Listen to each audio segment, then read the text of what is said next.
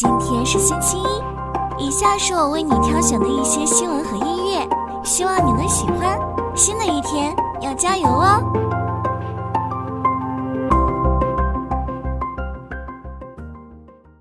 燕之屋，一家创业二十五年的燕窝企业，经历了起起落落，终于要在港股上市。燕之屋原计划在 A 股上市，但临时取消审核后转投港股，并成功通过港交所聆讯。燕窝是由雨燕和金丝燕分泌的唾液所铸成的巢穴，被认为具有刺激免疫系统、促进新陈代谢的功效。中国占据世界燕窝市场百分之七十的份额，黄健在中国创立了燕窝专营企业燕之屋。并通过创新产品和广告代言策略，成为行业领先者。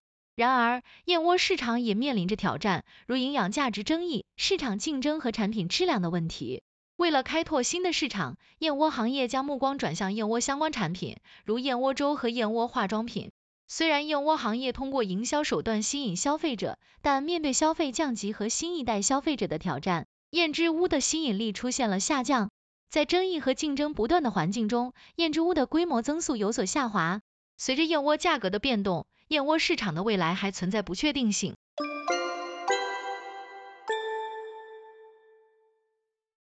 备受关注的特斯拉 Cybertruck 即将交付，自2019年发布以来一直备受期待。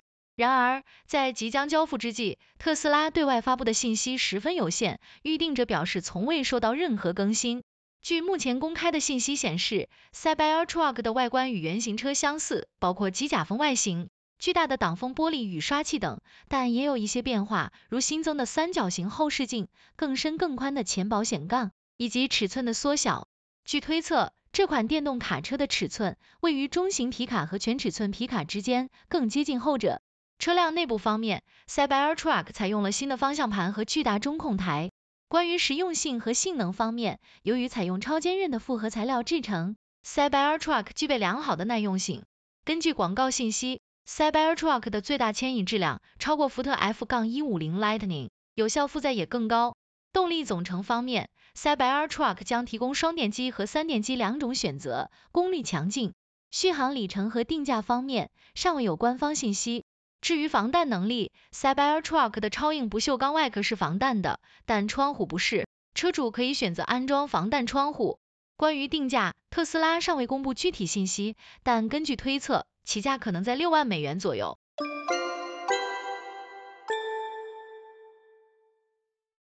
马云即将年满六十周岁，民间说法认为他将步入耳顺之年，耳顺意味着个人修行成熟，能够坦然接受逆耳之言。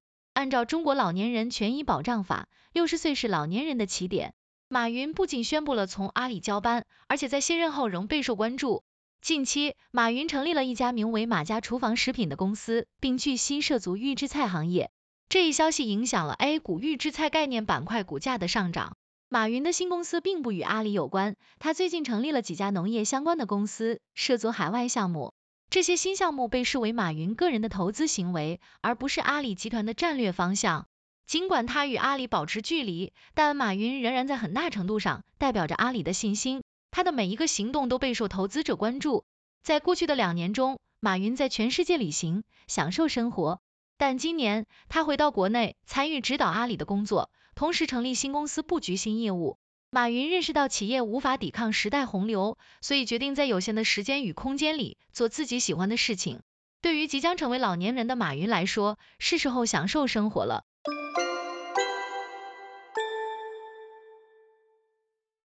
年轻人为什么又爱上了老人机？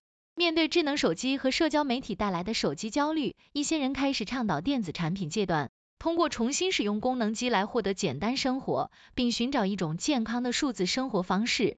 功能机的重现引起了年轻人的追捧。功能机是指只具备基本通话和短信功能的手机，它们更简单、更便宜、更耐用。在智能手机尚未普及的年代，功能机是年轻人的标配。随着零零后成为主流消费人群，功能机市场出现复苏。功能机让用户能够专注于简单而实用的事物。今年京东六百一十八竞速榜销量榜单前十名中，除了知名品牌外，还出现了天宇和纽曼的名字。这些功能机的特点是长时间待机、轻便易携。功能机的销量增长归功于支持极简主义和数字排毒的用户。越来越多的人意识到数字健康的重要性，他们希望手机是一个简单的工具，而不是被手机掌控。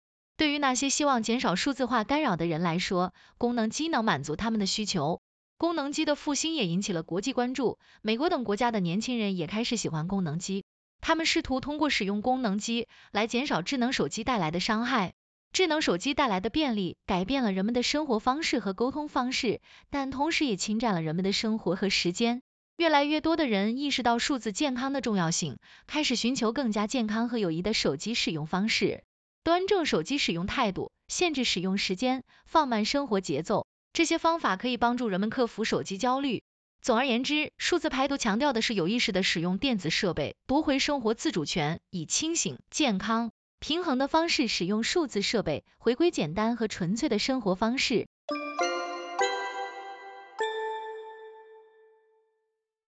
据传闻，华为汽车业务部将在数天后正式独立分拆。重庆长安汽车股份有限公司简称长安汽车，宣布与华为签署了投资合作备忘录。根据协议，华为计划成立一家汽车智能系统及部件解决方案公司，长安汽车将投资该公司，并展开战略合作，共同支持成为中国领先的汽车智能系统及部件解决方案供应商。合作方式是华为设立目标公司，涉及的业务范围包括智能驾驶解决方案、智能座舱、智能车辆平台、智能车云、R-HUD 和智能车灯等。长安汽车及其关联方将以不超过百分之四十的股权参与该公司，具体比例、金额和期限由双方商议。目标公司将独立运作，承诺长期合作与战略协同。此前，长安汽车已与华为签署了全面深化合作框架协议，合作领域包括数字化转型、算力中心、云业务等。长安汽车上半年营收为六百五十四点九二亿元，同比增长百分之十五点七六。